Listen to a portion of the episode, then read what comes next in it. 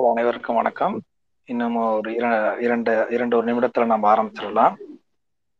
இந்த ஸ்பேஸோடைய நோக்கம் என்ன அப்படின்னு சொன்னா நீங்க திராவிட பள்ளி நாங்க நடத்திட்டு இருக்கிறதுல இது மூன்றாவது ஆண்டு தொடக்கம் தான அட்மிஷன்ஸ் நடைபெற்றுட்டு இருக்கு. இப்போ இதுல திராவிட பள்ளி குறித்து ஆனா ஒரு தெளிவுரையை நம்ம இங்க கொடுக்கறதுக்காக ஐயா சுபவி அவர்களும் ஐயா உமாபதி அவர்களும் வந்திருக்கிறாங்க. மிக முக்கியமா நம்ம அதுல கவனிக்க வேண்டியது ஆயிரத்தி தொள்ளாயிரம் தொள்ளாயிரத்தி முற்பகுதியில அதாவது நம்ம திராவிட இயக்கங்கள் ஆரம்பிக்கப்படுவதற்கு முன்பு இருந்த நிலை என்ன அப்படிங்கிறதும் இல்ல ஆயிரத்தி எட்நூறுத்தி ஐம்பதுகளுக்கு பிறகு நிறைய தரவுகள் கிடைக்குது. நம்ம இங்க இருக்கும்பொழுது எவ்வளவு தூரம் வந்து அந்த தமிழ்நாட்டுல வந்து அந்த வளர்ச்சி விகிதம் எப்படி இருந்தது அப்படிங்கிறத நம்மளால பார்க்க முடியும். ஒண்ணும் இல்ல உலகத்தின் பல்வேறு இடங்கள்ல வந்து அடிமைகளாக வேலை செய்வதற்கு இங்கேருந்து நம்ம போயிட்டு இருந்தோம். மலேசியாவுக்கு போயிருக்கோம் சிங்கப்பூருக்கு போயிருக்கோம் ஸ்ரீலங்காவுக்கு போயிருக்கோம் ஏன் ஆப்பிரிக்காவுக்கு போயிருக்கோம். ஆப்பிரிக்கா ஆப்பிரிக்கர்கள் தான் வந்து உலகத்தின் பல பகுதிகளில் வந்து இது மாதிரியான வேலைகளுக்கு வந்து ஆங்கிலேயர்களால் கொண்டு செல்லப்பட்டார்கள். ஆனா சவுத் ஆப்பிரிக்கால பாத்தீங்கன்னா தமிழர்கள் போயிருப்பாங்க. எந்த நிலையில் இருந்த நாம் இப்ப எந்த நிலைக்கு வந்திருக்கிறோம்? அப்போ இந்த நீண்ட ஆஹ், இது அரசியல்ல இதற்கு நடுவில் நடந்தது என்ன? ஆஹ், அது எந்த தத்துவம்? அது அது என்ன சொல்கிறது? இதெல்லாம் குறித்து நாம தெரிஞ்சுக்க வேண்டிய ஒரு தேவை இருக்கு. நமக்கு நம்முடைய வரலாறு என்று ஒண்ணு இருக்கு இல்லையா? நம்ம ஒரு நூறாண்டு காலம் நம்ம முன்னோர்கள்லாம் நம்ம ஒரு இது பண்ணியிருக்காங்க. ஆமா. வெங்கஸ் தோழ் வந்து ஜமைக்கான்ட்டு அனுப்பியிருக்காரு. ஆமா அங்கேயும் இருக்காங்க. ஆஹ் சரி ஆஹ் இப்ப இதாவது மதித்தோழர் இந்த- ஐம்பது பேர் வந்துட்டாங்க. ஆரம்பிச்சலாமா ஒண்ணும் பிரச்சனை இல்லை. இதை தொடங்கலாம். தாராளமா தொடங்கலாம். அப்படி தொடங்கி நீங்க சொல்லுங்க. உங்க தோழர் உமாபதி ஒரு கொஞ்சம் பேசட்டும். பிறகு நான் பேசுறேன். அப்புறம் இன்டராக்ஷன் வச்சுக்கலாம். ஆ, சரி. ஆஹ் தோழர்கள் அண்ணனுக்கும் வணக்கம். ஆஹ் இணைப்பில் இணைந்த அனைவரையும் வருக வருக என வரவேற்கிறோம். ஆஹ் இன்றைய த இந்த கூட்டத்துக்கான மூ மூல காரணம்னு பார்த்தீங்கன்னா நம்ம திராவிட பள்ளி திராவிட பள்ளியோட தேவை திராவிட பள்ளி என்ன பண்ண போகுதுங்கிறது தான் இன்றைய கூட்டத்துக்கான மூல காரணம். ஸோ இதில் அனைவரையும் வரவேற்று அண்ணா உமாபதி அண்ணா அடுத்து நீங்க பேசுங்கண்ணா. உமாபதி அண்ணா மியூட் எடுத்துக்கங்கண்ணா. உமாபதி மியூ மியூட்ல தான் இருக்கிறீங்க. ஐயா அண்ணன் டிராவல்ல இருக்காங்க ஐயா அதனால சரியா சரி. கேட்கலன்னு நினைக்கிறாங்களே நீங்க. பேசுறீங்க வேணா பின்னாடி நான் ஃபாலோ பண்ண நான் பேசுறேன் நான் பேசுறேன். அப்புறம் உமாபதி. வரும்போது இடையில பேசிக்கிட்டோம்? ஆ சரி. ஆ. அனைவருக்கும் என் அன்பு வணக்கம். திராவிட பள்ளி பற்றிய சில புரிதல்களை பகிர்ந்து கொள்வதற்காக இந்த கூட்டத்தை ஏற்பாடு செய்திருக்கிற தோழர்கள் கார்த்தி மதிவாணன் உள்ளிட்ட அனைவருக்கும் முதலில் என்னுடைய நன்றியை தெரிவித்துக் கொள்ளுகிறேன் இரண்டு ஆண்டுகளை நாம் நிறைவு செய்திருக்கிறோம். மூன்றாவது ஆண்டில் இப்போது அடியெடுத்து வைக்கிறோம். இரண்டு ஆண்டுகளுக்கு பிறகும் இந்த திராவிட பள்ளியின் நோக்கம் என்ன எதற்காக என்பதை விளக்கி சொல்ல வேண்டிய ஒரு கட்டாயம் நமக்கு இருக்கிறது. அதுதான் இந்த அமர்வினுடைய அடிப்படையான நோக்கம். அடுத்த நோக்கமாக நீங்கள் திராவிட பள்ளிக்கு இதுவரையில் பயிலாதவர்கள் வாருங்கள் தேவைப்பட்டவர்கள் வாருங்கள் நண்பர்களுக்கு அறிமுகப்படுத்துங்கள் என்று கேட்டுக்கொள்வது இரண்டாவது கட்டம். முதலில் இந்த கொரோனா காலத்திலே தான் இந்த திராவிட பள்ளி தொடங்கப்பட்டது. ஏதேனும் செய்ய வேண்டும். எல்லோரும் முடங்கி போயிருக்கிறோம். உலகமே முடங்கி இருக்கிறது. ஏதேனும் செய்ய வேண்டும் என்கிற எண்ணத்திலேயே இருந்தபோது ஏன் நாம் ஒரு திராவிட இயக்கத்தினுடைய வரலாறு கோட்பாடுகளை சொல்லுகிற ஒரு அஞ்சல் வழி நிறுவனத்தை தொடங்கக்கூடாது என்கிற எண்ணம் வந்தது. தோழர்களிடம் பேசிய போது அதற்கு ஒரு பெரிய வரவேற்பும் இருந்தது. இந்த இடத்தில் நான் இன்னொன்றையும் நினைவு கூற வேண்டும். திராவிட இயக்க தமிழர் பேரவை இரண்டாயிரத்தி ஏழு தொடங்கப்பட்ட போது ஜனவரி மாதம் தொடக்கத்திலே தொடங்கப்பட்ட போது இனமான பேராசிரியர் அதனை தொடக்கி வைத்தார். அப்போது பேசிய மும்பையை சார்ந்த தோழர் குமரராசன் ஒரு கருத்தினை சொன்னார். காலப்போக்கில் நீங்கள் ஒரு ட்ரைனிங் காலேஜ் அவர் சொன்ன தொடர். ஒரு பயிற்சி நிறுவன கல்லூரியாகவே ஒன்றை உருவாக்க வேண்டும் என்பது என் விருப்பம் என்று சொன்னார். அவர் சொன்னது இரண்டாயிரத்தி ஏழில் இரண்டாயிரத்தி இருபதாவது ஆண்டு அதனை நடைமுறைப்படுத்த வேண்டும் என்கிற எண்ணம் வந்தது. இப்போதும் நமக்கு நிரந்தரமான சொந்த இடம் எதுவும் இல்லை. எனவே இந்த பள்ளி என்பது ஒரு இடத்தில் அமர்ந்து நடக்கிற பள்ளி அல்ல. அஞ்சல் வழியிலும் இணைய வழியிலும் தான் இந்த பள்ளி நடந்து கொண்டிருக்கிறது. சரி இந்த பள்ளிக்கான தேவை என்ன? திராவிட இயக்கம் ஒரு நூற்றாண்டையும் தாண்டி இந்த மண்ணில் நின்று நிலைத்திருக்கிற ஓர் இயக்கம். ஆனால் ஏறத்தாழ ஒரு நூற்றாண்டில் ஒரு அறுபது எழுபது ஆண்டுகளுக்கும் மேலாகவே தொடர்ந்து எதிர்ப்பையும் சந்தித்து வருகிற இயக்கம். அதனை விட இன்னொரு கொடுமையான செய்தி திராவிட இயக்கத்தால் பயன்பெற்றவர்களே வளர்ந்ததற்கு பிறகு திராவிட இயக்கம் என்ன செய்து விட்டது என்று கேட்கிற ஓர் அவல நிலையும் இப்போதும் கூட இருக்கிறது. எனவே அவ்வப்போது திராவிட இயக்கம் என்ன செய்தது என்பதையும் திராவிட இயக்கத்தின் அடிப்படை கொள்கைகள் எவை என்பதையும் திராவிட இயக்கம் இனியும் தொடர்ந்து என்ன செய்ய வேண்டும் என்பதையும் நாம் பேச வேண்டிய கட்டாயம் இருக்கிறது. எப்போதும் ஓர் இயக்கம் என்று சொன்னால் அதனை நாம் மூன்று தளங்களில் பார்க்கலாம். ஒன்று அடிப்படையான கொள்கை. இரண்டாவது அந்த கொள்கையின் அடிப்படையில் இயக்கத்தை வழிநடத்தி செல்கிற தலைமை. மூன்றாவது அந்த தலைமைக்கு துணையாக பறந்து விரிந்திருக்கிற ஓர் அமைப்பு என்று நாம் மூன்றாக பகுக்கலாம். திராவிட இயக்கத்தின் கொள்கைகள் தான் அந்த பேர் இயக்கத்தின் வேர்களாக இருக்கின்றன. தலைமை என்பது அடிமரமாக இருக்கிறது. அமைப்பு என்பது கிளைகளாக விரிந்திருக்கிறது. இன்றைக்கும் திராவிட இயக்கம் அமைப்பின் அடிப்படையிலும் தலைமையின் அடிப்படையிலும் மிக வலிமையாகவே இருக்கிறது என்பதை யாரும் மறுக்க முடியாது.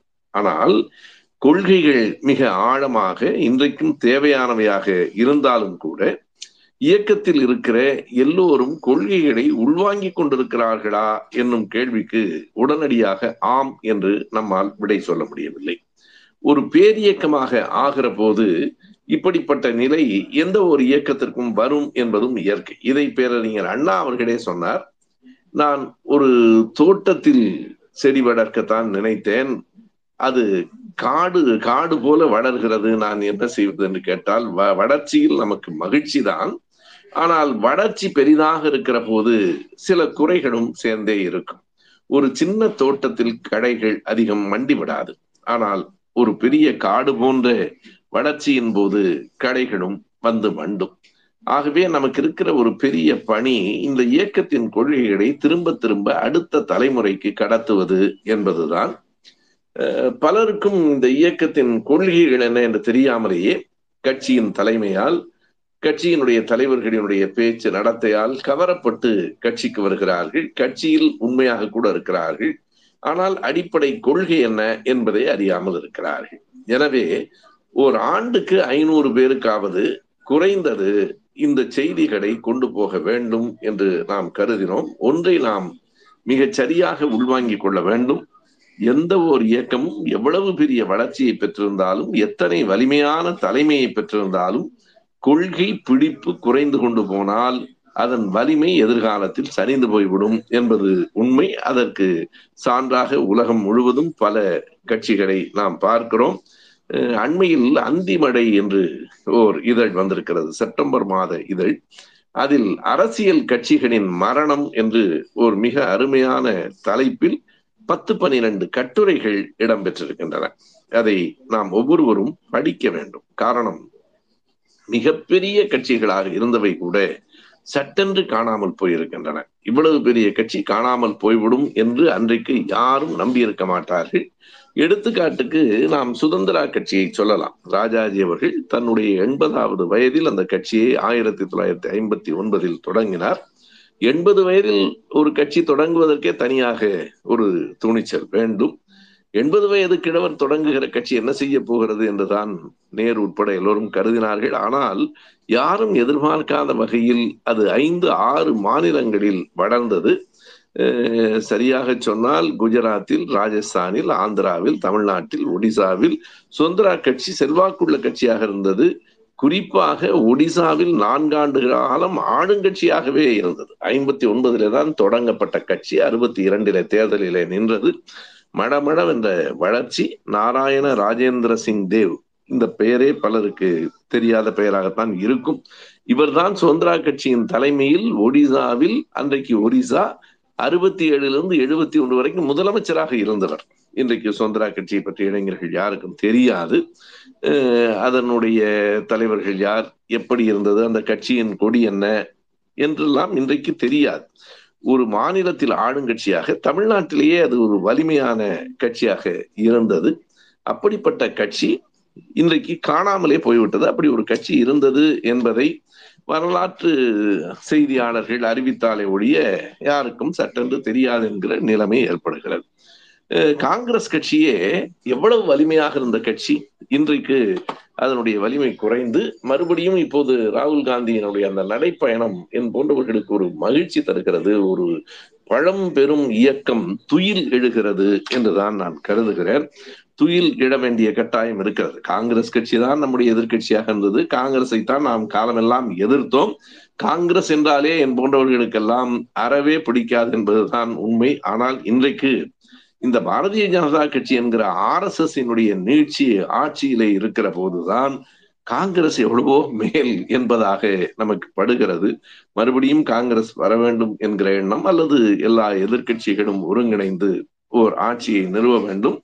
நான் என்னுடைய முகநூலில் எழுதியிருப்பதை போல அடுத்த பிரதமராக யார் வர வேண்டும் என்பதை விட அடுத்த பிரதமராக இனிமேல் மீண்டும் யார் வந்துவிடக்கூடாது என்பது முக்கியமானது என்று குறிப்பிட்டிருக்கிறேன்.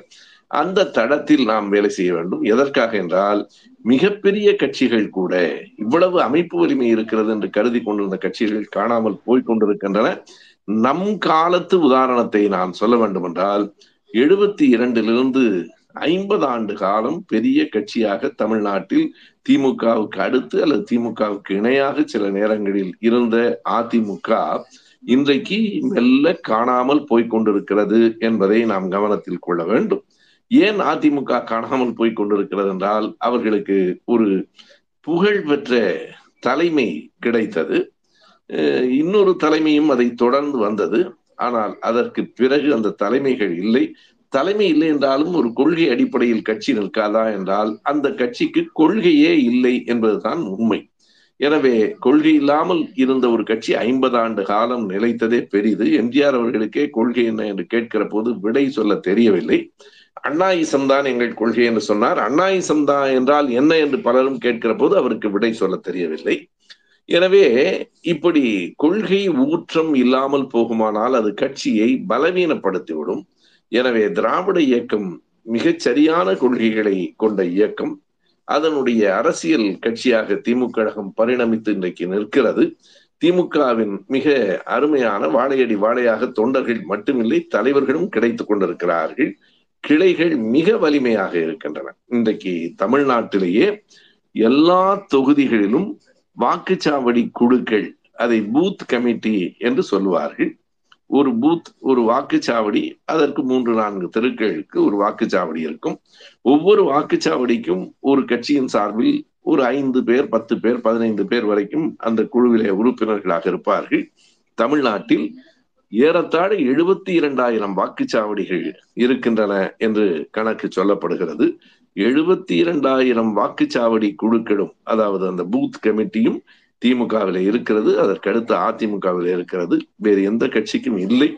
இன்றைக்கு அண்ணாமலை போன்ற ஒரு வெத்து வெட்டு சத்தம் என்று இன்றைக்கு ஜூனியர் விகடனே அதை எழுதியிருக்கிறது. அந்த கட்சி நாங்கள் வளர்ந்து விட்டோம் என்றெல்லாம் சொல்லுகிறார்கள். கடந்த ஐந்து ஆண்டுகளுக்கு முன்னால் எவ்வளவு இருந்ததோ அதே நிலைதான் இப்போதும் இருக்கிறது. நான் ஒரு எடுத்துக்காட்டுக்காக சொல்லுகிறேன். எழுபத்தி இரண்டாயிரம் பூத் கமிட்டிகள் திமுகவுக்கு உண்டு. ஆனால் வெறும் ஆறாயிரத்தி எழுநூறு பூத் கமிட்டிகள் தான் பிஜேபிக்கு இருக்கின்றன. அதை வைத்துக்கொண்டு இவ்வளவு பெரிய சத்தம். திமுக அதிமுகவுக்கு அடுத்து தமிழ்நாட்டில் ஓரளவுக்கு தேர்தல் நிலையிலும் வளர்ச்சி பெற்ற கட்சியாக நடுவில் விஜயகாந்தினுடைய தேமுக திமுக கட்சி வந்தது. அவருடைய உடல்நலிவு காரணமாக அது தேய்ந்து போய்விட்டது. எனவே நான் இதையெல்லாம் குறிப்பிடுவதற்கு காரணம் பல கட்சிகள் வரலாம் போகலாம். ஆனால் ஒரு நூற்றாண்டுக்கு மேலாக திராவிட இயக்கம் நிலைத்து நிற்கிறது என்று சொன்னால் அதனுடைய அடிப்படை கொள்கைகள் அதற்கு ஒரு காரணம். நீங்கள் இந்தியாவில் தோன்றிய இரண்டாவது பேர் இயக்கம் திராவிட இயக்கம் தான் நான் பல இடங்களில் அதை சொல்லிக் கொண்டிருக்கிறேன். பழம்பெரும் இயக்கம் காங்கிரஸ் அது பத்தொன்பதாம் நூற்றாண்டின் இறுதியில தோன்றியது. அதற்கு பிறகு ஆயிரத்தி தொள்ளாயிரத்தி பனிரெண்டில் தோன்றி இன்று வரைக்கும் நிற்கிற இயக்கம் முஸ்லீம் லீக் போன்ற கட்சிகள் ஆயிரத்தி தொள்ளாயிரத்தி ஆறிலேயே இருந்தன என்றாலும் அது ஒரு குறிப்பிட்ட சாராரை சார்ந்திருந்தது. தமிழ்நாட்டில் வலிமையான இயக்கமாக ஆயிரத்தி தொள்ளாயிரத்தி பனிரெண்டிலேயே தொடங்கிற்று. இன்றைக்கு சொல்லுகிற பிஜேபி அதற்கு தாய்க்கழகமான ஆர் எஸ் எஸ் அதற்கும் தாய்க்கழகமான இந்து மகாசபை கூட ஆயிரத்தி தொள்ளாயிரத்தி பதினைந்திலே தான் தொடங்கப்பட்டது. எனவே திராவிட இயக்கத்திற்கு அடுத்ததாக வலதுசாரி இயக்கமான ஆர் எஸ் எஸ் அதே போல பொதுவுட இடதுசாரி இயக்கமான பொது உடைமை கட்சி ஆகியவை தோன்றின.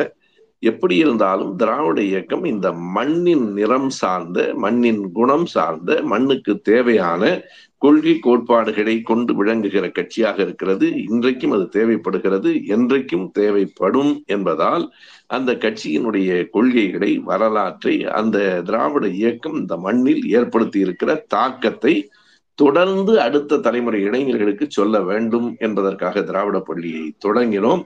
வெறும் அடுத்த தலைமுறை இளைஞர்கள் தான் என்பதில்லை. இன்றைக்கு திமுக கழகத்திலே பெரிய பொறுப்புகளிலே இருக்கிறவர்கள் கூட நாங்களும் அறிந்து கொள்ளுகிறோம் என்று கடந்த ஆண்டுகளில் வந்தார்கள். வயது கூடியவர்கள் படித்தார்கள். இந்த பள்ளியில் இணைவதற்கு வேறு எந்த தடையும் இல்லை. திருநங்கையாக இருக்கலாம் பெண்ணாக இருக்கலாம் ஆணாக இருக்கலாம். பதினெட்டு வயது நிரம்பிய யார் வேண்டுமானாலும் இதில் தங்களை இணைத்துக் கொள்ளலாம். இந்த திராவிட பள்ளியை நாங்கள் நடத்துகிறோம் என்பதை விட இந்த சந்திப்பின் நோக்கம் வாருங்கள் எல்லோரும் சேர்ந்து நடத்துவோம் என்று அழைப்பதற்காகத்தான் இது நம்முடைய கடமைகளில் ஒன்று. நாங்கள் முன்னெடுத்திருக்கிறோம். உங்களின் ஆதரவு வேண்டும். அத்தனை பேரினுடைய ஆதரவும் வேண்டும். திராவிட இயக்கம் நிலைக்க வேண்டும் என்று கருதுகிறவர்கள் அத்தனை பேரும் இதில் வர வேண்டும். இந்த திராவிட பள்ளியில் ஆகச்சிறந்த திராவிட இயக்க ஆய்வாளர்களை பேராசிரியர்களை முன்னாள் துணைவேந்தர்களை எல்லாம் கொண்டு பாடங்கள் தயாரிக்கப்படுகின்றன. அந்த பாடங்கள் மாதத்திற்கு இரண்டு நூல்களாக இந்த பள்ளியில் இணைகிற நண்பர்களுக்கு அனுப்பப்படுகின்றன. அதே போல மாதத்திற்கு இரண்டு முறை இணைய வழியில் அந்த பாடங்களை எழுதிய ஆளுமைகளை கொண்டு அந்த பாடங்களுக்கான விளக்கங்களும் மாணவர்களின் கேள்விகளுக்கான விடைகளும் சொல்லப்படுகின்றன. எங்களால் இயன்ற அளவு இதனை கொண்டு சென்று கொண்டிருக்கிறோம். ஒரு பள்ளியிலிருந்து எதிர்காலத்தில் இது பல்கலைக்கழகமாக ஆக வேண்டும். கட்சிக்குள் வருகிற ஒவ்வொருவரும் திராவிட இயக்கத்தின் கொள்கைகளை அறிந்தவர்களாகவும் இருக்க வேண்டும் என்று நாங்கள் விரும்பியதன் விளைவுதான் இது. இரண்டு ஆண்டுகளுக்கு முன்னால் இன்றைய தமிழ்நாடு மாண்புமிகு முதலமைச்சர் அன்றைக்கு திமுக கழகத்தின் தலைவராக இருந்து இந்த திராவிட பள்ளியை தொடக்கி வைத்தார்கள். இரண்டாம் ஆண்டு தொடக்க விழாவிற்கு தமிழ்நாட்டினுடைய உயர்கல்வித்துறை அமைச்சர் பொன்முடி அவர்கள் வந்திருந்தார்கள். அதற்கு பிறகு இப்போது மூன்றாவது ஆண்டு தொடக்க விழாவிற்கு திமுகவின் இளைஞரணி செயலாளர் உதயநிதி ஸ்டாலின் அவர்களும் தொழில் அதிபர் சுரேஷ் சம்பந்தம் அவர்களும் புதிய குரல் அமைப்பின் நிறுவனர் தோழர் ஓவியா அவர்களும் வருவதற்கு ஒப்புதல் கொடுத்திருக்கிறார்கள். வருகிற பதினாறாம் தேதி சென்னை அடையாறு முத்தமிழ் பேரவையில் மாலை ஆறரை மணிக்கு திராவிட பள்ளியின் மூன்றாவது ஆண்டு விழா தொடங்க இருக்கிறது. திராவிட பள்ளியில் இந்த ஆண்டு இணைவதற்கு நாளைக்குத்தான் இறுதி நாள் என்று வைத்திருந்தோம். ஆனால் பள்ளியினுடைய தலைமை ஒருங்கிணைப்பாளர் தோழர் உமாபதி அவர்கள் சற்று நேரத்திற்கு முன்பு என்னிடம் தொடர்பு கொண்டு பலரும் கேட்டுக்கொள்வதற்கு இணங்க இன்னும் பத்து நாள்கள் அதனை நீட்டிக்கலாம். செப்டம்பர் இருபது கடைசி தேதியாக வைத்துக் கொள்ளலாம் என்று சொன்னார். சரி என்று சொல்லியிருக்கிறேன். எனவே இந்த அரங்கில் கலந்து கொண்டிருக்கிற அனைவருக்கும் நான் வைக்கிற வேண்டுகோள் உங்களில் யார் வேண்டுமானாலும் இணையலாம் உங்கள் நண்பர்களை இணைக்கலாம் மற்றவர்களுக்கு தகவல் சொல்லலாம். இது எங்கள் திராவிட பள்ளி அல்ல நம்முடைய திராவிட பள்ளி என்கிற உணர்வோடு உங்களை அணுக வேண்டும் என்றுதான் இந்த அறம் அமர்வுக்கான ஏற்பாட்டினை தோழர்கள் செய்திருக்கிறார்கள். திராவிட பள்ளி பற்றிய சுருக்கமான என் கருத்துக்களை உங்களோடு நான் பகிர்ந்து கொண்டிருக்கிறேன். இனி இது குறித்து ஏதேனும் விளக்கங்கள் கூடுதலாக சொல்ல விரும்பினால் சொல்லலாம் கேள்விகள் கேட்க நினைத்தால் கேட்கலாம். என் கருத்துகளில் உங்களுக்கு உடன்பாடு இல்லை என்றால் மறுக்க நினைக்கிறவர்கள் மறுக்கவும் செய்யலாம். எனவே இந்த அமர்வு திறந்த வெளி அரங்கம். கலந்து கொண்ட அத்தனை நண்பர்களுக்கும் நன்றி. இனிமேல் இது உங்கள் நேரம். நாம் கலந்துரையாடலாம். நன்றி வணக்கம். ஐயா நான் ரொம்ப அருமையாக பேசுனீங்க இப்போ சற்று நேரத்துக்கு முன்பு வந்து எம்பி தொல் திருமாவளவன் அவர்கள் லிசனரா ஒரு ஐந்து நிமிடங்களுக்கு மேல் நம்முடைய அரங்கத்துல இப்ப இருந்துட்டு போயிருக்காங்க. அவருக்கு எட்டு மணிக்கு அடுத்த அவர் பேசுறாங்க. ஸ்பேஸ்ல இன்றைக்கு திராவிட வெளிச்சம்ங்கிற தலைப்புல அவர் பேசுறாரு. பதினெட்டாம் தேதி மாலை திராவிட இதழியல்ங்கிற தலைப்புல நானும் பேசுறேன்.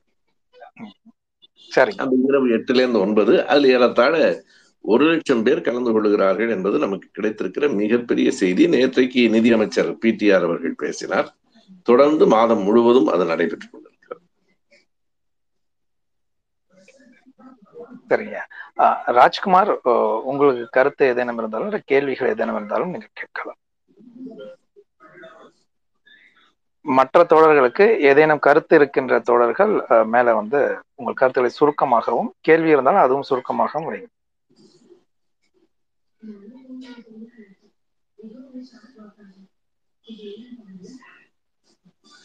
யாராவது ஒரு கருத்தை சொல்ல தொடங்குங்கள் பிறகு தொடர்ச்சியாக மற்றவர்களும் பேசுவார் ஜேகே ஜேகே உங்களுக்கு உங்களுடைய கருத்துக்கள் இருந்தா நீங்க சொல்லுங்க ஆமா மதித்தோழர் ஐயா அருமையா பேசுனாங்க. எனக்கு எதிர்கருத்தே இல்லை. நான் அதுவே இன்னும் யோசிச்சுட்டு இருக்கேன் நன்றி ஐயா.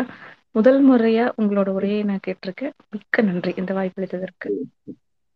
நன்றி நன்றி. ரொம்ப நன்றி. வணக்கம். ஆஹ் இப்போ இந்த திராவிட பள்ளியை பொறுத்த மட்டும் நாங்க இந்த திராவிட இயக்கத்தின் தாக்கம் அதன் வரலாறு மற்றும் அதன் தத்துவம் இவைகள் இவைகள்லாம் பற்றிய ஒரு பாடத்திட்டத்தை வைத்து அதன் மூலமாக வா ஒரு மாதத்தில் இரண்டு முறை புத்தகங்கள் அனுப்பப்பட்டு இரண்டு முறை வகுப்புகள் எடுக்கப்படும். இந்த வகுப்பு அந்த நடத்திய அந்த ஆசிரியரே வந்து புத்தகத்தை எழுதிய அந்த ஆசிரியரே வந்து நடத்துவார். ஜூம் மீட்டிங்ல நடத்துவாங்க. ஆஹ் அதுல ஏதேனும் ஐயங்கள் இருந்தால் நீங்க நேரடியாக அங்கேயே கேட்கலாம். அப்படி இல்லை அப்படின்னு சொன்னா அது ஒரு ரெக்கார்டட் ஸ்பேஸா இருக்கும். நீங்க எப்ப வேணாலும் கேட்டு அதுக்கு வந்து இமெயில் நீங்க பண்ணீங்கன்னா குறிப்பி அந்த குறிப்பிட்ட ஆசிரியரிடம் அந்த கேள்விகள் அனுப்பப்பட்டு மீண்டும் உங்களுக்கு வந்து அந்த பதில்கள் பெற்றுத்தரப்படும். இதை தொடர்ந்து இதை செய்து கொண்டிருக்கிறோம். ஆஹ் வணக்கம் தினா நீங்க பேசுங்க. ஐயா வணக்கம் ஐயா. நான் டாக்டர் தினகரன் தாய்லாந்துல இருந்து திராவிட நட்பு கழகத்துல இருக்கேன். ஓ மகிழ்ச்சி மகிழ்ச்சி. வணக்கம். சொல்லுங்க. ஆஹ் எனக்கு ஒரு கே- கேள்வி என்னன்னா இப்ப இதுல வந்து ஒரு குழந்தைங்களுக்கு ரீச் ஆகுற மாதிரியும் நம்ம வந்து பாடத்திட்டங்கள் அப்படின்னு நீங்க சொன்னீங்க. குழந்தைங்களுக்கு எளிமையா புரியுற மாதிரி ஏதாவது ஒரு கதைகளோ அவங்களுக்கான ஒரு பகுதியும் இதுல கொடுத்தீங்கன்னா நல்லா இருக்கும்ன்றது என்னுடைய ஒரு வேண்டுகோள் ஐயா. நூற்றுக்கு நூறு சரியானது. எங்களுக்கும் அந்த எண்ணம் இருக்கிறது நம்முடைய திராவிட இயக்க தமிழர் பேரவையினுடைய கொள்கை பிறப்பு செயலாளர்கள் தோழர்கள் உமா வேடச்சந்தூர் ரவி இரண்டு பேரும் திராவிட இயக்க வரலாற்றை ஒரு சித்திர கதையாக தயார் செய்து கொண்டிருக்கிறார்கள். காமிக்ஸ் புக் என்று நம்ம சொல்றோமே அது மாதிரி சித்திர கதையாக தயார் செய்து கொண்டிருக்கிறார்கள். அது விரைவில் இந்த ஆண்டு இறுதிக்குள் வந்துவிடும். ஆனால் திராவிட பள்ளியில் அதற்கான பாடத்திட்டங்கள் இதுவரையில் வகுக்கப்படவில்லை. நீங்கள் சொல்லுவதை கவனத்தில் கொள்ளுகிறோம் என்னன்னா அது தனியாக நடத்தப்பட வேண்டும். இப்பவே இரண்டு நிலைகளில் பாடங்கள் நடத்தப்படுகின்றன.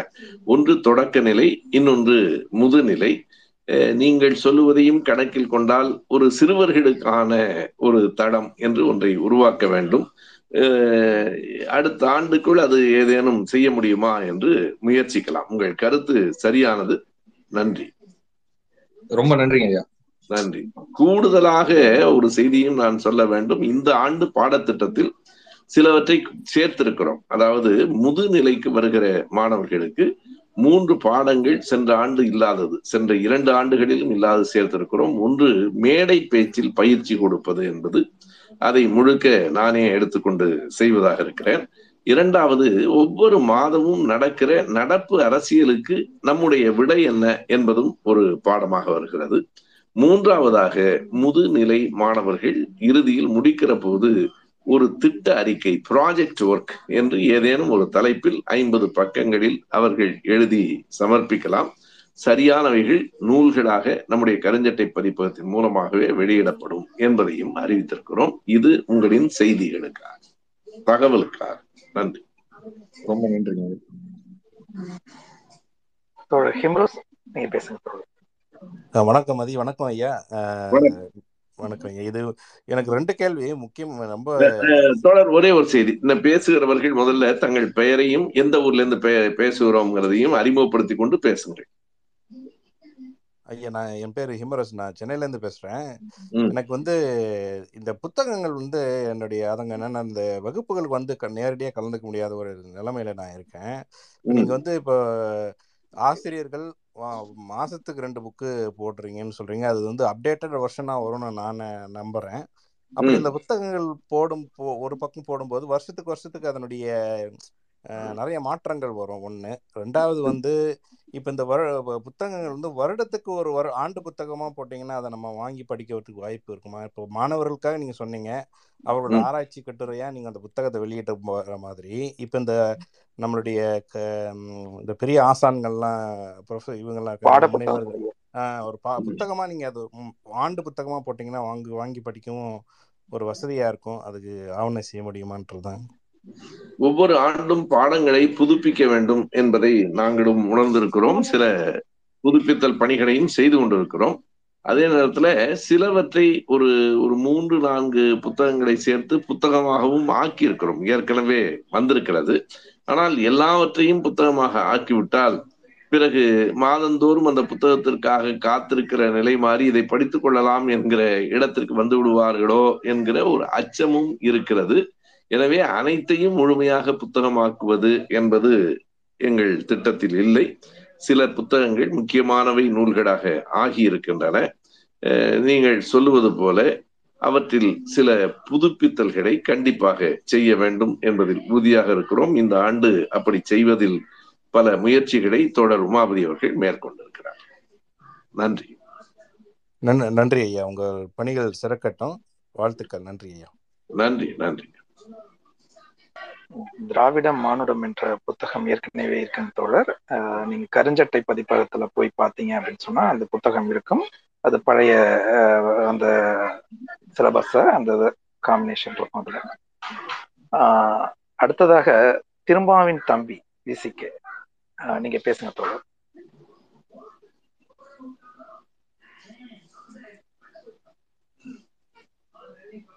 மியூட்ல இருக்கான்னு நினைக்கிறேன். மியூட்ல இருக்கு தோழர் நீங்க மியூட்ல இருக்கீங்க. அன்மியூட் பண்ணீங்க தோழர்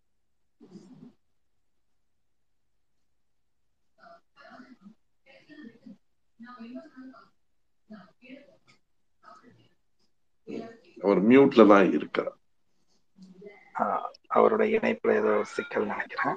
அடுத்ததா மகிழரசன் ஒருத்தர் வந்து ரெக்வஸ்ட் கொடுத்துருக்காங்க. பண்றேன். மதி தோழர் இவங்க வணக்கம். தோழர் ரியா வந்திருக்காங்க பாருங்க. அவங்களுக்கு பேச நானும் ரிக்வஸ்ட் கொடுத்துருக்கேன். தோழர் உங்களுக்கு ரிக்வஸ்ட் கொடுத்துருக்கேன். நீங்க பேசுங்க தோழர்.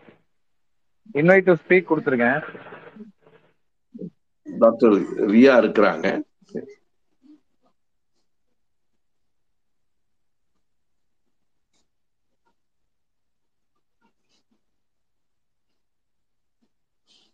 கார்த்திக் தோழர் ஆஹ் மகிழரசன் அவங்களுடைய இதை என்னால அக்செப்ட் பண்ண முடியல. கொஞ்சம் பாருங்களேன். அக்செப்ட் பண்ண முயற்சி அக்செப்ட் பண்ணிட்டேனே அவருக்கு. வணக்கம்.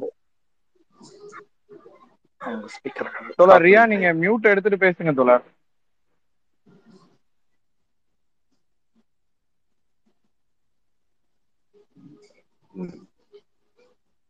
டாக்டர் ரியா எல்லாருமே மியூட்ல தான் இருக்கிறாங்க. நீங்க வேணா அந்த மியூட் எடுக்கிறதுல ஹலோ வணக்கம் தோழர்.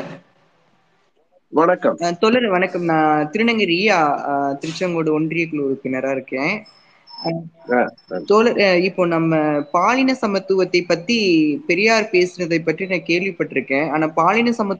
பற்றி அன்னைக்கு பெரியார் ஏதாவது நிறைய விஷயங்களை கொண்டு வந்திருக்காராங்க தோழர். நிறைய கேள்விகள் கேட்கிறாங்க அதுக்கு எனக்கு சரியான விடைகள் எனக்கு தெரியல.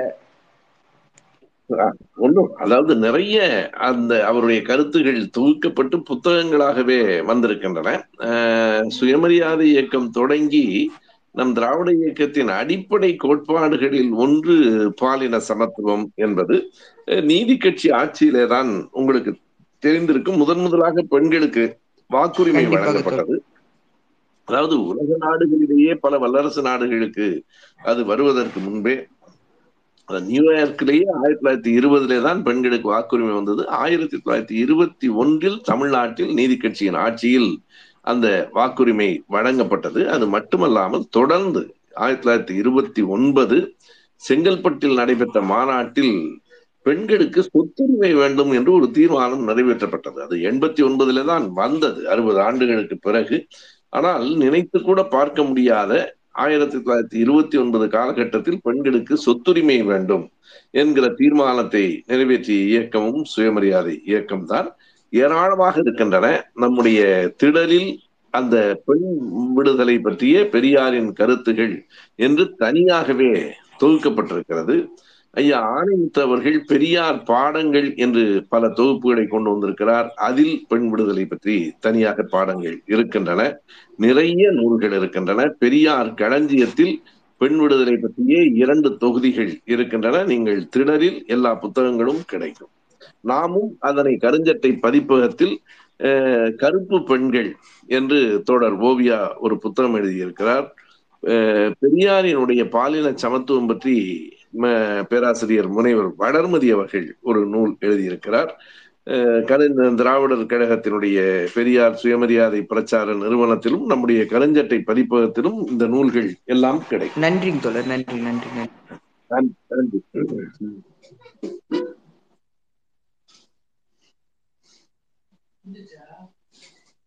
உம்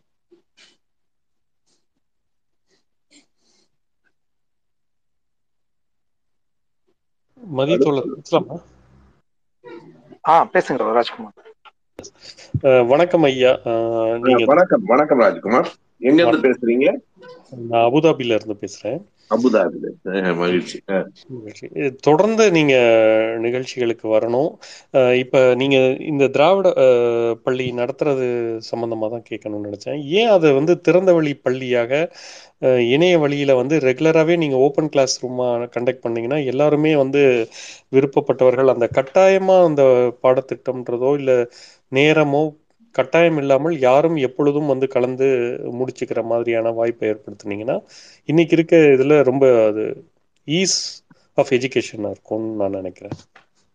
உண்மைதான். நமக்கு ஒரு இன்னொன்றை நீங்கள் கவனத்துல வைத்துக் கொள்ள வேண்டும். நம்ம ஒரு சின்ன அமைப்பு தான் தொடங்கி பதினைந்து ஆண்டுகள் ஆகிவிட்டன என்றாலும் இன்னமும் ஒரு அளவாக வளர்ந்திருக்கிற ஒரு இயக்கம்தான் பொருளாதார நிலையிலும் பல சிக்கல்களை நாங்கள் தொடர்ந்து எதிர்கொண்டிருக்கிறோம். எனவே இப்ப பாடப்புத்தகங்களை அச்சிடுவதிலிருந்து அனுப்புவதிலிருந்து எல்லா விதமான இது அதற்காகத்தான் ஒரு ஆண்டுக்கு ஆயிரத்தி ஐநூறு ரூபாய் என்று நாங்கள் கட்டணமாகவும் வாங்குகிறோம். நீங்கள் பார்த்தால் வாங்குகிற கட்டணத்தை விட செய்யப்படுகிற செலவு கூடுதலாகவும் இருக்கும். நீங்கள் சொல்லுவது போல திறந்த வழி பல்கலைக்கழகம் என்று சொன்னால் தொடர்ந்து நாம் அந்த பாடப்புத்தகங்களை எல்லோருக்கும் அனுப்பி கொண்டிருக்க வேண்டும். தொடர்ந்து வகுப்புகளை நடத்தி கொண்டிருக்க வேண்டும். உங்களுக்கு தெரியும் இந்த வெபினார் என்று சொல்லுகிற இந்த ஜூம் மீட்டிங் என்று சொல்லுகிறோமே அதற்கு எல்லாமே நாம் பணம் கட்ட வேண்டிய நிலை இருக்கிறது. எனவே நடைமுறை சிக்கல் தான். மற்றபடி நமக்கு இதை கட்டணமாக வைத்துக்கொண்டு வகுப்பாக நடத்த வேண்டும் என்பது கூட இல்லை. நீங்கள் சொல்லுவது போல திறந்த வழி பல்கலைக்கழகமாக நடத்துவது சரி. இன்றைக்கும் நீங்கள் பார்க்கலாம். நம்முடைய கூட்டங்கள் எல்லாம் நம்முடைய பேரவை மட்டுமல்ல திராவிடர் கழகம் திமுக கழகத்தில் நடத்தப்படுகிற பயிலரங்குகள் எல்லாம் நீங்கள் கருதி பார்த்தால் எல்லாம் பயிலரங்குகள் தான். அதே போல வருகிற புத்தகங்கள் எல்லாம் நாம் அதை நோக்கித்தான் கொண்டு வருகிறோம். இருந்தாலும் குறிப்பாக இதில் இணைந்து முறைப்படி கற்க வேண்டும் என்று விரும்புகிறவர்களுக்கு ஒரு வாய்ப்பு இருக்க வேண்டும் என்பதற்காகத்தான் இந்த திராவிட பள்ளி நடத்தப்படுகிறது. நன்றி. நன்றி ஐயா. எதிர்காலத்துல அந்த மாதிரி ஆக்கிட்டு புக்ஸ் கூட பிரிண்டட் புக் இல்லாமல் பிடிஎஃபா டவுன்லோட் பண்ணிக்கிற மாதிரி பண்ணிட்டோம்னா இன்னும் செலவினங்களையும் குறைக்கலாம். இன்னும் அதிகப்படியானவர்களை கொண்டு போய் சேர்க்கிறதுக்கான வாய்ப்புகள் இருக்கும்னு நினைக்கிறேன். கண்டிப்பா. அது குறித்து சிந்திக்கிறோம் சிந்திக்கிறோம் கண்டிப்பா. நன்றி. நன்றி நன்றி ராஜ்குமார். அடுத்ததா டாக்டர் ராஜ்குமார். இன்னொரு ராஜ்குமார் இருக்காங்க. நன்றி தோழர். ஐயா வணக்கம். வணக்கம். நான் ராஜ்குமார் ரஷ்யாவிலேருந்து பேசுகிறேன் ஓ. ஆல்ரெடி நம்ம பேசியிருக்கோம். எனக்கு ரெண்டு கொஸ்டின்ஸு ஒன்று வந்து நம்ம நண்பர் வந்து திராவிட ரொம்ப ஈடுபாடு பொன் இளங்கோன்னு சொல்லி அவர் வந்துட்டு காமிக்ஸு அப்புறம் வந்து அனிமேஷன் பற்றி அவர் இந்த மாதிரி பெரியாருடைய வீடியோவிலையும் பெரியாருடைய சிந்தனைகளை வந்து நம்ம காமிக்ஸாகவும் புக்காக போடலாம். நான் அதுக்குள்ள எல்லா கண்டென்ட்டும் ரெடி பண்ணி வச்சிருக்கிறேன். ஆனால் அதுக்கான பண உதவி வந்து நமக்கு வந்து திடல்ல இருந்தோ இல்லை அரசுல இருந்தோ கிடைக்கிறதுக்கு என்ன பண்ணணும் தெரியல அப்படிங்கிறாரு. அதுக்கான உதவியா முன்னெடுப்பா நீங்க எங்களுக்கு நிச்சயமா. அவங்க தோழரை தொடர்பு கொள்ள சொல்லுங்க. அவருடைய பேர் என்ன சொன்னீங்க? அவர் நம்ம திராவிட கழகத்துல ரொம்ப தீக்கா ரொம்ப இதா இருப்பாரு. பொன்னிலங்க அவர் பேரு. எங்க இருக்காரு? அவர் ஆக்சுவலி திருச்சி இல்ல திருச்சி இப்போ அவங்க கோயம்புத்தூர்ல செட்டில் ஆயிட்டாங்க. பட் ஆனா அவர் எதுவும் இதுல இல்ல. சங்கத்துல இல்ல. ஆனா அவர் ஃபுல் அண்ட் ஃபுல் நம்ம பெரியாருடைய கருத்துக்கள் பெரியாரியவாதி அவர். சரி தமிழ்நாட்டில் தானே இருக்கிறார். நம்ம கார்த்திக் எண்ணையோ யாருடைய எண்ணையோ கொடுத்து கொஞ்சம் தொடர்பு கொள்ள சொல்லுங்க. நம்ம பேசுவோம். என்ன செய்ய முடியுமோ அதை நம்ம தான் வெளியிடணும்லாம் கூட எங்களுக்கு இல்லை. அது மக்களுக்கு போகணும். அது மிகச் சரியாக இருந்தது. ஆனால் நாம் அதை முதலமைச்சரின் கவனத்துக்கு கூட கொண்டு போகலாம். தொடர்பு கொள்ள சொல்லுங்க. நன்றி உடனடியா ஐயா தொடர்பு ஏன்னா அவர் கொண்டு காமிக்ஸுக்குள்ள என்னவெல்லாம் செஞ்சு கண்டென்ட்லாம் அவர் வச்சிருக்கிறாங்கிறத ஒரு முறை நேரில் சந்திச்சு பேசினா தான் நமக்கு புரியும். கண்டிப்பா அவர் வந்து நான் சென்னைக்கு வர சொல்றேன். ஐயா உங்களை வந்து பார்க்க வர சொல்றேன்? பார்க்கட்டும். எங்களுடைய கூட செயலாளர்களையும் பார்க்க சொல்லுங்க. அவங்க அந்த வேலையில இருக்காங்க. பார்க்க சொல்லுங்க. ஓகே. அப்புறம் இன்னொரு கொஸ்டின். ஏன் நம்ம பெரியார் ஐயாவுடைய புக்குகளை வந்துட்டு பொது உடைமை ஆக்கக்கூடாது தேசியமயமாக்க கூடாது இப்போது பெரும்பாலும் அது பலரும் இன்றைக்கு வெளியிட்டு கொண்டுதான் இருக்கிறார்கள். ஒரு கட்டத்துல அதுல சில அதாவது ஒரு அச்சம் காரணமாக அதற்கு தடை சொல்லப்பட்டது திராவிடர் கழக தலைவர் அவர்களால என்னன்னா அதை முன்னும் பின்னுமாக உருவி எடுத்து பெரியாரை தவறாக காட்டுவதற்கு சில முயற்சிகளை நம் எதிரிகள் செய்யக்கூடும் அப்படிங்கிற ஒரு அச்சம். நாம் வந்து மிக பல எதிரிகளையும் கொண்டிருக்கிறவர்கள் என்பதை நினைவில் வச்சுக்கணும். அதனால அப்படி தப்பாயிடக்கூடாதுங்கிற அச்சம் காரணமாக தடை இருந்தது. இப்ப பெரும்பாலும் நீங்க பார்க்கலாம் நம்ம பெரியார் விடுதலை கழகம் த- தமிழ் தேச விடுதலை கழகம் அவங்க போடுறாங்க. திராவிட விடுதலை தேசம் தந்தை பெரியார் திராவிடர் கழகம் சார்பா ராமகிருஷ்ணன் போட்டிருக்காங்க. நாமே ஒரு சில புத்தகங்களை போட்டிருக்கோம். எனவே இப்போது அதற்கு ஒன்றும் தடை இருப்பதாக தெரியவில்லை. இல்ல இ- இல்லையா? இப்போ நம்ம வந்து இப்போ அவங்கவுங்க எடுத்து ஒரு கண்டென்ட் எடுத்து எழுதுறது அது வந்து பெரியார் சொன்னதாக சொல்ல முடியாது. பட் ஆனால் பெரியார் எழுதிய பெரியார் சொ- ஆற்றிய சொற்பொழிவுகள் அது எல்லாமே நம்ம திடலில் வந்து புக்காவே இருக்குது. அதை வந்து நம்ம பொது உடைமை ஆக்கணும்னா பெரியாரை சொன்ன எக்ஸாக்ட் பாயிண்ட் வந்துட்டு அடுத்த தலைமுறைக்கு நம்ம கடத்துறதுக்கு வந்து இது கொஞ்சம் எளிவா எளிதாக இலகுவாக இருக்கும்னு நான் நினைக்கிறேன். அதனால இந்த கொஸ்டின் வச்சேன் ஐயா. நல்லதுதான். நாட்டுடைமை ஆக்குகிற போது என்ன ஆகும்னா அஹ், நாம் மட்டுமல்ல பெரியாரை இழிவுபடுத்த வேண்டும் என்கிற திட்டத்தோடு இருக்கிறவர்கள் அங்கும் இங்குமாக வெட்டி வெட்டி எடுத்து போடுவாங்க. நான் ஒரே ஒரு எடுத்துக்காட்டு உங்களுக்காக நான் சொல்றேன். அதை நான் நேரடியாக அந்த காணொளியிலையும் பேசியிருந்தேன். ஒரு முறை இந்த சாணக்கியா தொலைக்காட்சியில பாண்டே புத்தகத்தை கையில வைத்துக்கொண்டு என்ன பேசுகிறார் என்றால் நான் சுதந்திரத்துக்கு குறுக்கே நின்றவன். இந்திய தேசிய விடுதலை வரக்கூடாது என்று ஆங்கிலேயர்களுக்கு ஆதரவாக அவர்களுக்கு வால் கொண்டு நின்றவன் அப்படின்னு படிச்சு காமிச்சிட்டு பாருங்க இப்படி பெரியாரே எழுதியிருக்கிறார். இந்த புத்தகத்துல இருக்கு. சாமி சிதம்பரனார் புத்தகத்துல இருக்குன்னு சொல்றார். எனக்கு ரொம்ப அதிர்ச்சியாக இருந்தது. அந்த கருத்தை அந்த கருத்தை அப்பவே வந்துட்டு உங்க தோழர் இவங்க ஓவியா நினைக்கிறேன். அவங்க அப்பவே முறியடிச்சிட்டாங்க ஆஹ் பதில் முழுசா அந்த தெரியும் புத்தகத்தையே புத்தகத்தையே இதுல காணொளியில காட்டி இப்படியெல்லாம் நான் இந்த தேசத்துக்கு எதிராக இருக்கிறவன் என்று சிலர் மனசாட்சி இல்லாமல் சொல்லுகிறார்கள்னு பெரியார் சொன்ன வரியை கட் பண்ணிட்டு போடுகிற அளவுக்கு அத்தனை அநாகரிகமானவர்கள் நமக்கு எதிரிகளாக இருக்கிறார்கள் சொன்னேன். எனவே புத்தகம்னு வரும்போது அதை வெட்டி வெட்டி அவங்க அதை போட்டாங்க அப்படின்னு வைங்க. அப்ப என்ன ஆகும்னா ஒவ்வொரு புத்தகத்துக்கும் நம்ம விடை சொல்லிக்கிட்டே இருக்க முடியாது. எனவே அந்த சிக்கல்கள் நடைமுறை சிக்கல்கள் இருக்கின்றன. இப்ப நமக்கு பெரியாருக்கு ஆதரவானவர்கள் புத்தகத்தை முழுமையாக எடுத்து வெளியிடுவதற்கு ஒன்றும் தடை எங்கும் இருப்பதாக தெரியவில்லை. நன்றி ஐயா. நன்றி. நன்றி தோழர். பெரியாரின் தொகுப்புகள் நிறைய புத்தகங்கள் இருக்குது. அது நேரடியான எழுத்துக்கள் தான். உங்களுக்கே அது தெரியும். அந்த இதுலயும் நீங்க ப- படித்துக் கொள்ளலாம். தோழர் நக்கீரன் வணக்கம். நீங்க பேசுங்க. வணக்கம். தோழர்கள் அனைவருக்கும் வணக்கம். ஐயா வணக்கம் ஐயா. என்னுடைய பெயர் நக்கீரன். நான் விழுப்புரம் விழுப்புரம் மாவட்டம். அஹ், எங்க ஒன்றியத்துல வந்து திராவிட முன்னேற்ற கழகத்துல நான் மாணவர் அணி துறைச் செயலாளராக இருக்கிறேன் ஐயா. மகிழ்ச்சி மகிழ்ச்சி. சொல்லுங்க. ஐயா இப்போ எனக்கு கொஸ்டின் ஒன்று தான் ஐயா. ஒன்றிய அரசாங்கத்தை வந்து தூக்கி எறிஞ்சிட்டு அடுத்தது வந்து ஒரு நல்ல அரசாங்கமா வரணும்.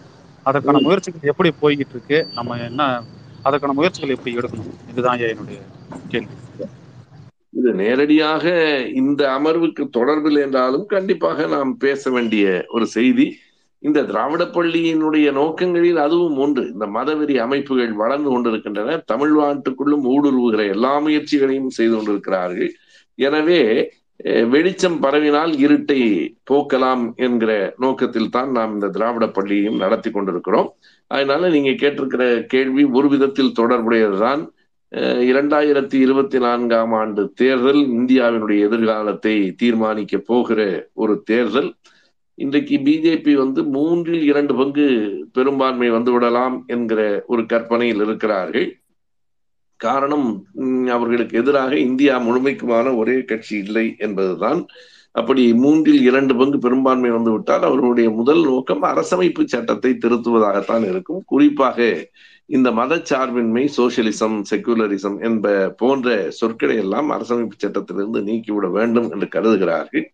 மறுபடியும் பாஜக ஆட்சி வராமல் இருக்க வேண்டும் என்றால் என்ன செய்ய வேண்டும்? நாம் நம்முடைய அதை தீர்மானிக்கிற இடத்தில் நம்மை போன்றவர்கள் எல்லாம் இல்லை என்றாலும் நம் கருத்துகள் பரவும் போது அது தலைவர்கள் பலரையும் கூட எட்டக்கூடும். நான் என்ன நினைக்கிறேன் என்றால் தமிழ்நாட்டில் கேரளாவில் மேற்கு வங்கத்தில் பஞ்சாபில் தெலங்கானாவில் இருக்கிற கட்சிகள் இன்றைக்கு பீகாரில் அஹ், மகாராஷ்டிரத்தில் இருக்கிற கட்சிகள் எல்லாம் ஒருங்கிணைந்து ஒரு கூட்டணியை உருவாக்கினால் அந்த கூட்டணி மக்களின் நம்பிக்கைக்கு உரியதாக இருக்குமா என்கிற ஐயம் எனக்கு இருக்கிறது. நான் இப்படி சொல்வதற்கு காரணம் என்ன என்றால் பழைய அனுபவங்களிலிருந்து மக்கள் அதை பார்ப்பார்கள். பல முறை இப்படி பல கட்சிகள் கூட்டணி சேர்ந்து ஆட்சி அமைத்த போதெல்லாம் அது நிலைக்கவில்லை. எனவே அப்படி கூட்டணி முயற்சியை விட என் போன்றவர்களின் கருத்து என்ன என்றால் அந்தந்த மாநிலத்தில் பாஜக வராமல் பார்த்து கொள்வது. தமிழ்நாட்டில் ஒரு இடத்தில் கூட பாஜக வெற்றி பெறாது.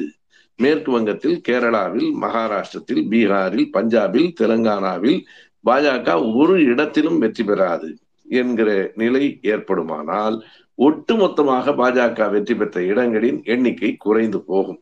அப்போது மற்ற கட்சிகள் எல்லாம் ஒருங்கிணைந்து அடுத்த ஆட்சி பற்றி சிந்திக்கலாம். முதலிலேயே இத்தகைய இந்த கட்சிகளின் கூட்டணி இது பாஜகவை எதிர்க்கும். அப்படி வெற்றி பெற்றால் பிரதமர் இவர்தான் என்றெல்லாம் சொல்லுவது பலவீனமாக போய்விடும் என்று நான் கருதுகிறேன். ஒவ்வொரு மாநிலத்திலும் தனித்தனியாக பிஜேபியை வீழ்த்துவதில் முதலில் முனைப்பாக இருக்க வேண்டும். பிறகு நமக்குள் ஒரு புரிதல் வந்து சேரும். நன்றி. ஐயா நன்றி ஐயா. தலைப்புக்கு சம்பந்தம் இல்லைனாலும் நல்லா அழகா எடுத்து சொன்னீங்க. மிக்க நன்றி ஐயா. நன்றி நன்றி.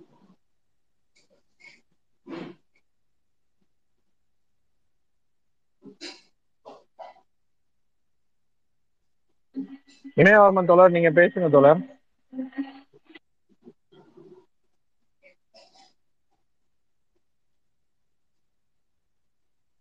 இமயவரமன் தோழர் அன்மியூட் பண்ணிட்டீங்க பேசுங்க.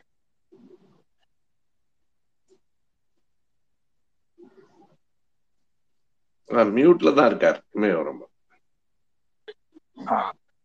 தோழர் அன்மியூட் பண்ணிட்டு பேசுங்க தோழர்.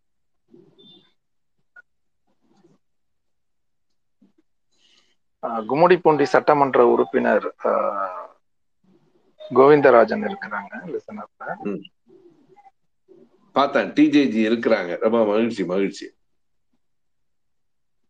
பேசுங்க.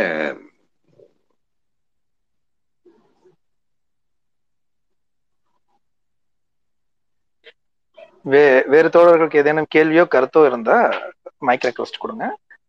வந்து பேசுங்க தோழர். இமயவரம்பன் அவர்களுடைய சிக்னல் ப்ராப்ளம் இருக்குன்னு நான் நினைக்கிறேன்.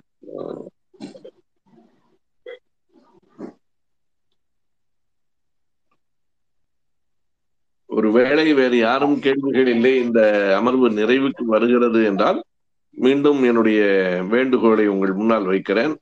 இதை நாம் நடத்த வேண்டும் எல்லோரும் சேர்ந்து என்பதுதான் எங்கள் விருப்பம். நீங்கள் நீங்களே இமைவதாக இருந்தாலும் சரி அல்லது நண்பர்களை அறிமுகப்படுத்துவதாக இருந்தாலும் சரி திராவிட பள்ளிக்கு நீங்கள் உதவுவது என்பது திராவிட இயக்கத்திற்கு உதவுவதாக அமையும். இந்த மண்ணில் திராவிட இயக்கம் மேலும் மேலும் ஆழமாக வேரூன்றுவதற்கு அது உதவும்.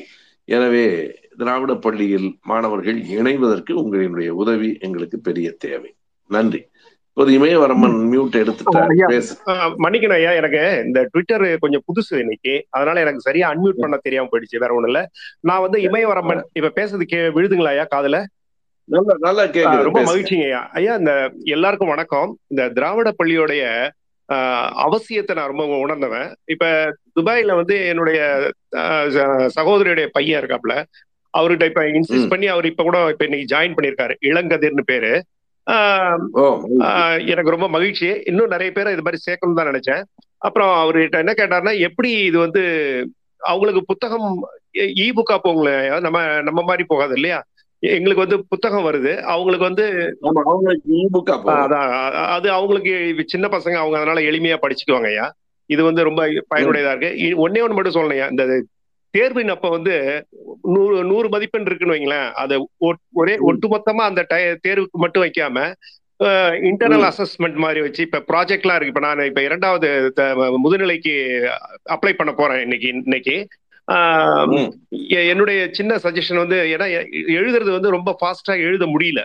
ஏன்னா நாங்களாம் கொஞ்சம் வயசான ஆளுங்க அதனால ப்ராஜெக்ட் மாதிரி பண்ணிட்டோம்னா அதுக்கு ஒரு ம- மதிப்பெண்ணு. அந்த தேர்வு வந்து மேக்சிமம் ஒன் வேர்டு இல்ல டூ இது ஷார்ட் கொஸ்டின்ஸ் மாதிரி கூட இருந்தா பரவாயில்ல. நீங்க பெரிய கொஸ்டின்ஸ் எல்லாம் வந்து முதல்ல கொடுத்தா நாங்க வந்து சிறப்பா பண்றதுக்கு வாய்ப்பா இருக்கும்னு நினைக்கிறேன். அது வந்து நான் என்னுடைய கருத்தை சொல்றேன். ஆனா எல்லாரும் என்ன சொல்றாங்களோ அதை வந்து நம்ம ஏற்றுக்கிறதுக்கு ரெடியா இருக்கு. எழுதுறது எனக்கு பிடிக்கும் பட் எழுத முடியல. அதுதான் வேற ஒண்ணும் இல்ல. நன்றி. நீங்க சொன்ன கருத்து ஏற்கனவே எங்களுக்கு பலரிடமிருந்தும் வந்திருக்கிறது. எனவே இந்த முறை நடுவில் நடுவில் ஒரு அசஸ்மெண்ட் வைக்கலாம். ரொம்ப அந்த ஒன் வேர்ட் டூ ஆன்சர்ஸ் பண்ணலாம்ங்கிறத.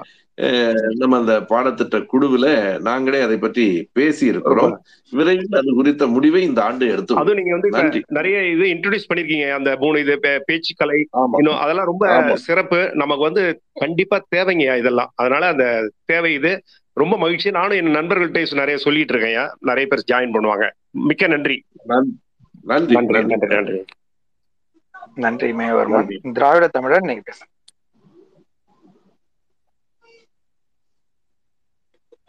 திராவிட தமிழன் அன்மியூட் பண்ணிட்டு பேசுங்க. ஐயா வணக்கம். நான் முத்துக்குமார் பேசுறேன். வணக்கம் வணக்கம். சொல்லுங்க சொல்லுங்க. இல்லையா எனக்கு இது புதுசு. நான் இப்பதான் ஃபர்ஸ்ட் டைம் வந்திருக்கேன். எனக்கு தெரியல எப்படின்னு அது- அதனால ரெக்வஸ்ட் கொடுத்த மாதிரி ஆயிடுச்சு. நீங்க பேசுங்க நான் கவனிச்சுக்கிட்டு இருக்கேன். ம் ஓ சரி சரி. மன்னிக்கணும் மணி நாளை மாலை சந்திக்கலாம் ஐயா. அஹ் நன்றி நன்றி. வாங்க திராவிட நட்பு கழகத்தினுடைய சென்னை மாவட்ட அறிமுக கூட்டம் நாளைக்கு சென்னை அண்ணா சாலையில் இருக்கிற தேவனைய பாவாணர் கட்டிடத்தில் நடைபெறுகிறது. அதுதான் வாய்ப்புள்ள தோழர்கள் நீங்களும் யார் வேணாலும் வரலாம். கண்டிப்பா வருவோம் வருவோம். நான் கண்டிப்பா வருவேன். நன்றி. சி எஸ் சாமிநாதன் தோழர் நீங்க பேசுங்க. நன்றி நன்றி தோ தோ வணக்கம். நான் புதுச்சேரியில இருந்து வணக்கம். புதுச்சேரி மாநில ஆ. கூட்டமைப்புடைய அமைப்பாளர் சுவாமிநாதன் என் பேரு. சரி. தோ இப்போ வந்து புதுச்சேரி மாநிலத்தை பொறுத்த வரைக்கும் இப்போ நம்ம தமிழகத்துல எதை எதை எதிர்க்கிறோமோ அந்த சட்டங்கள் ஏன்னா நான் நீ முன்னாடி நீங்க பேசி இந்த கருத்தையும் கேட்கல நான் கொஞ்சம் லேட் ஆயிடுச்சு வர்றதுக்கு கோச்சிக்காதீங்க. சரி. ம். ஆனா என்னுடைய மாநிலம் சார்ந்த ஒரு கருத்தியலை நான் இங்க வைக்கணும்னு நினைக்கிறேன். புதுச்சேரி மாநிலத்துல இப்படி தமிழகத்துல நம்ம எதை எதை எதிர்க்கிறோமோ இன்னைக்கு இங்க பிஜேபி என்ஆர் காங்கிரஸ் ஆட்சிக்கு பிறகு தொடர்ச்சியா அந்த திட்டங்கள்லாம் அங்க கொண்டு வந்துறாங்க. இப்ப தேசிய கல்விக் கொள்கை கொண்டு வரப்பட்டிருக்குது. ம் சிபிஎஸ்இ பாடத்திட்டங்களை கொண்டு வரப்பட்டிருக்கு. கொண்டு வருவதாக அதிகாரப்பூர்வமான அறிவிப்பை அமைச்சரவை வெளியிட்டிருக்கு. ஏற்கனவே அமைச்சரவை வந்து நேரடியாக பத்து அமைச்சர் சொல்லியிருக்காங்க ஆளுநர் சொல்றாங்க. இங்க இருக்கக்கூடிய கல்வி திட்டங்கள் கல்லூரி வாயிலாக பள்ளிக அதாவது தொழிற்பயிற்சி பள்ளிகளாக இருந்ததெல்லாம் இன்னைக்கு தொழில்நுட்ப கல்லூரிகளாக இருந்ததெல்லாம் பொறியியல் கல்லூரியாக ம். மாத்தி இன்னைக்கு தேசிய கல்விக் கொள்கைக்கு ஏற்ற மாதிரியான ஒரு சூழ்நிலையை மாத்துறாங்க. இப்ப இத்தனை ஆண்டு காலம் நாங்க வந்து தமிழ்நாடு கல்வியை பின்பற்றி இருந்தோம். ஆனா இன்னைக்கு வந்து அந்த நிலை வந்து தொடர்ச்சியா மாறினே இருக்கு. புதுச்சேரி மத்திய பல்கலைக்கழகத்துக்கு அடிக்கல் நாட்டு விழா வந்து வந்திருந்த முத்தமிழருங்கிற கலைஞர் அவர்கள் வந்து ஒரு அப்போ ஒரு அழுத்தம் ஒன்று சொல்லியிருந்தார். அதாவது புதுச்சேரி மாநிலத்தில் இந்த மத்திய பல்கலைக்கழகம் வருவதன் மூலமாக இங்கு மொழி அழிப்பு மொழி திணிப்பு என்பது வந்து சூழ்நிலை உருவாகும். இது வந்து தமிழ்நாட்டுக்கு மிகப்பெரிய ஆபத்தான ஒரு விஷயம் அப்படின்றத வந்து கருத்தியெல்லாம் வச்சிருந்தாரு வச்சுங்களேன். அது வந்து அவருடைய அந்த வரலாற்று புத்தகங்களை நான் படிச்சிருக்கேன். இன்னைக்கு வந்து இங்க தேசிய கல்விக் கொள்கை கொண்டு வருவதற்கு எதிராகவோ அஹ், இல்ல இங்க இருக்கக்கூடிய இப்ப இந்த சிபிஎஸ்இ பாடத்திட்டத்தை எடுத்து வருவோம் அப்படி கொண்டு வரப்படுகிறதுன்னு சொல்லிட்டு அதிகாரப்பூர்வ அறிவிப்பு வெளியிட்டதுக்கு பிறகும் கூட இங்க இருக்கக்கூடிய மதசார்பற்ற கூட்டணி அரசியல் கட்சிகளோ இல்ல திராவிட கட்சிகளோ இந்த புதுச்சேரி மாநிலத்துல பேசாததுக்கான காரணம் எதிர்த்து எதிர்த்து இது வரைக்கும் ஒரு அறிக்கை கூட வெளிவரல. தொடர்ச்சியா நாங்க கண்டனம் பதிவு செஞ்சுன்னு இருக்கோம். தேசிய கல்வி கொள்கைக்கு எதிராக மாணவர் கூட்டமைப்பு தொடர்ச்சியாக துண்டறிக்கையை வந்து இன்னைய வரைக்கும் நாங்க வெளியிட்டு இருக்கிறோம். சென்ற ஆட்சி காலங்கள்ல எல்லா இயக்கங்களும் ஒன்று சேர்ந்து இதற்கு எதிராக போ களத்துல நின்று போராடி இருக்கிறோம். ஆனா இப்ப பாசிச ஆட்சி வந்ததுக்கு பிறகு எந்த ஒரு அரசியல் கட்சியும் வாய் திறந்து பேசுவதற்கான பேசாமல் மறுப்பதற்கான காரணம் தெரியும் இது ஒரு மிகப்பெரிய வழியாவே இருக்கு. ஒருவேளை தமிழ்நாட்டு அரசியல் கட்சிகளும் அங்க இருக்கக்கூடிய சமூக இயக்கங்களும் புதுச்சேரியை கை கழுவி விட்டுட்டாங்களா? அப்படின்ற ஒரு எண்ண ஓட்டம் வந்து இப்ப என்ன மாதிரியான களத்துல நிக்கிறவங்களுக்கு இருக்கு. நான் வந்து தோழர் மீது மிகப்பெரிய ஒரு மதிப்பும் மரியாதையும் வச்சிருக்கிறவன். இப்ப உங்க உங்களோட நாலேஜுக்கு இந்த பிரச்சனையை கொண்டு வந்தா அது வந்து எங்க மாநிலத்துக்கு ஏதாவது ஒரு விடிவு காலம் பிறக்குன்ற அடிப்படையில தான் நான் உங்ககிட்ட இதையும் சொல்றேன். இதற்கான விளக்கம் நீங்க ஏதாவது தரணும்னு நினைச்சீங்கன்னா தரலாம் நன்றி. நன்றி நன்றி. அதாவது இந்த தமிழக அரசியல்ல இருந்து புதுவை அரசியல் எப்போதும் கொஞ்சம் மாறுபட்டு நிற்கும். தமிழ்நாட்டில் எப்படி பிஜேபி அதிமுகவை அடிச்சிட்டு இருக்கானோ அங்க மிக விரைவில் என்ஆர் காங்கிரஸை அடிச்சிருவான் அதுக்கான வேலைகள்ல தான் அவன் இருக்கிறான். நீங்க சொல்லுவது மிக முக்கியமானது. இந்த கல்விக் கொள்கை பற்றி அங்க இருக்கிற நம்ம திமுக தோழர் சிவா போன்றவர்களை நான் தொடர்பு கொண்டு பேசுறேன். நீங்க சொன்னது போல எனக்கு உடனடியாக அங்க என்ன நடக்குதுங்கிற செய்தி தெரியலனாலும் இதை கவனத்தில் கொண்டு வருவதற்கு நான் அந்த முயற்சிகளை எடுத்துக்கிறேன். நம்ம பேசுகிற இந்த அமர்வின் தலைப்பிலிருந்து இது முற்றிலுமாக வேறுபட்டு நின்றாலும் கூட இதுவும் முக்கியமானதும் தேவையானதும் என்பதால் இதை நீங்க சொன்னதெல்லாம் நம்ம கவனமா கேட்டிருக்கிறேன். அதை உரியவர்களின் கவனத்திற்கு கொண்டு போக முயற்சிகளை எடுத்துக்கொள்கிறேன் நன்றி தோழர். நன்றி நன்றி. நன்றி. மிக்க மகிழ்ச்சி.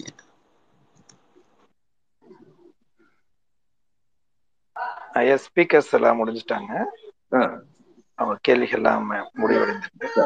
உமாபதி வந்துட்டார்னா பேசட்டும். இல்லைன்னா நன்றி சொல்லி முடிச்சிடலாம். உமாபதி லைன்ல இருக்காரா? இல்ல. சரி நன்றி. நீங்களோ மதியோ நன்றி சொல்லி முடிச்சிருங்க. நல்ல முயற்சி. உங்களுக்கு முதல்ல ரெண்டு பேருக்கும் நன்றி. மதி நீங்க சொல்லிருங்க மதி சரி. திராவிட பள்ளி குறித்து இவ்வளவு நேரமாக பொறுமையுடன் நமக்கு பல்வேறு கருத்துக்களை எடுத்துரைத்த ஐயா சுப வீரபாண்டியன் அவர்களுக்கும் அதற்கு ஏதுவாக பல்வேறு தோழர்கள் தங்களுடைய கருத்துக்களையும் கேள்விகளையும் இங்க ஸ்பீக்கர்ல வந்து வச்சிருக்கேன். அந்த தோழர்களுக்கும் லிசனர்ல இருந்து பெருவாரியான ஆதரவினை கொடுத்த தோழர்களுக்கும் மிகுந்த நன்றி. மீண்டும் ஒரு முறை இது போன்ற ஒரு ஸ்பேஸ்ல சந்திப்போம். தற்போது விடைபெறுகிறோம். நன்றி வணக்கம். நன்றி. கலந்து கொண்ட அனைவருக்கும் ஏற்பாடு செய்த தோழர்களுக்கும் நன்றி. வணக்கம். மதி ஜாயினிங் பத்தி சொல்லிருங்க மதி. எப்படி அப்ளை பண்றா? சொன்னாதானே சரியா? இருக்கும். திராவிட திராவிடப்பள்ளி டாட் காம்ல போனீங்க அப்படின்னு சொன்னா அதுல ரிஜிஸ்ட்ரேஷனுக்கு லிங்க் இருக்கும்.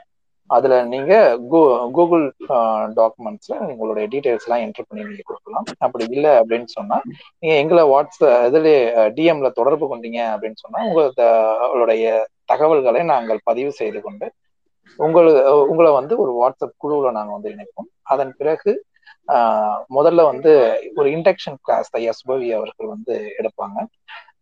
அதன் பிறகு அடுத்த மாதம் முதல் வாரத்தில் இருந்து தொடர்ந்து வகுப்புகள் நடைபெறும். ஒவ்வொரு மாதமும் இரண்டு வகுப்புகள் என்கின்ற முறையில நடைபெறும்.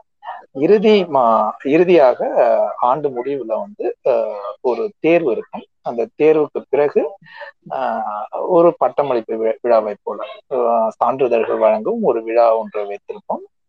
அந்த விழாவோடு அந்த கல்வியாண்டு நிறைவுக்கு வரும். நீங்க வேற ஏதாவது ஆட் பண்ணுங்களா கருத்து? நன்றி. ஒண்ணும் இல்ல. இப்ப வருகிற மறுபடியும் நினைவூட்டுகிறேன். வருகிற பதினாறாம் தேதி வெள்ளிக்கிழமை மாலை ஆறரை மணிக்கு சென்னை அடையாறுல இருக்கிற முத்தமிழ் பேரவையில் திராவிட பள்ளியின் மூன்றாவது ஆண்டு தொடக்க விழா நடைபெற இருக்கிறது. திமுகவின் இளைஞரணி செயலாளர் உதயநிதி ஸ்டாலின் தொழிலதிபர் சுரேஷ் சம்பந்தம் அஹ், தோழர் ஓவியா மூவரும் பங்கேற்று உரையாற்றுகிறார்கள். நீங்கள் அனைவரும் வந்து விழாவை சிறப்பிக்க வேண்டும் என்றும் கேட்டுக்கொள்கிறேன். நன்றி. அதுபோல தாய்லாந்திலிருந்து ரஷ்யாவிலிருந்து சவுதியிலிருந்தெல்லாம் இந்த அமர்வில் கலந்து கொண்ட தோழர்களுக்கு அவர்களுக்கு நேரம் முன்னும் பின்னுமாக இருக்கும். இருந்தாலும் எல்லாவற்றையும் தாண்டி வந்து கலந்து கொண்டு சிறப்பித்த அந்த தோழர்களுக்கும் நம்முடைய நன்றி. வணக்கம். நிகழ்ச்சி நிறைவடைகிறது தானே கார்த்தி? ஐயா நீங்க முடிச்சுக்கலாங்க ஐயா நன்றி நன்றி வணக்கம் ஆ நன்றி